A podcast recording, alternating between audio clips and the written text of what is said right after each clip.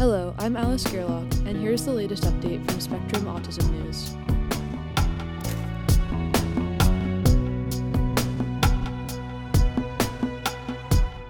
New technique details brainstem's response to sounds by Maisha Osman. A new statistical method that analyzes the brainstem's response to sounds reveals a series of subtle differences between autistic and non autistic children, according to a new study. Auditory brainstem response, ABR, tests are used to assess hearing in all newborns. In these tests, a baby hears a series of brief clicks, each of which initiates a nerve impulse that generates seven electrical peaks as it travels from the ear through the brainstem to the auditory cortex. Researchers record the peaks using electrodes placed on the baby's scalp and usually focus on peak V, the largest and easiest to detect. Previous studies have shown that infants who are later diagnosed with autism have a slightly slower response on peak V than non autistic newborns do.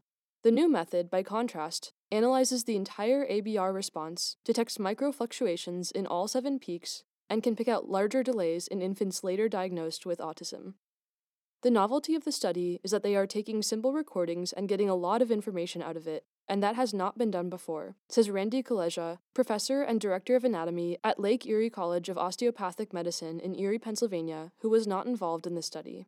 The technique could one day enable earlier diagnosis of autism or other neurological conditions, says lead investigator Elizabeth Torres, professor of psychology at Rutgers University in Piscataway, New Jersey.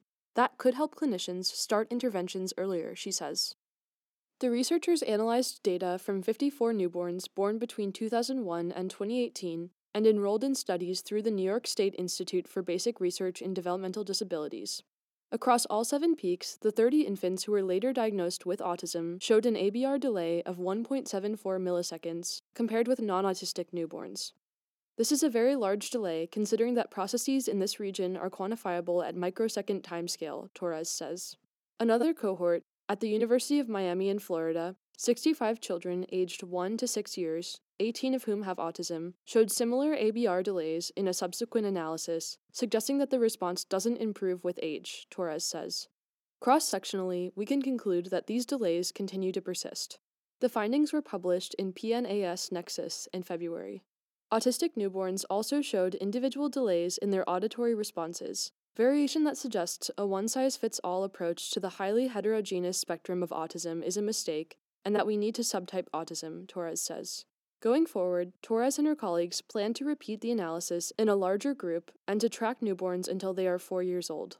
Children with speech impairments and people with any of a variety of neurological conditions can exhibit ABR delays, says study investigator Rafael Delgado, chairman at Intelligent Hearing Systems in Miami, Florida. Delgado owns stocks in that company, which makes the devices used for data collection in the study. Being able to differentiate autism from other neurodevelopmental conditions using the ABR test alone is difficult at this time, he says.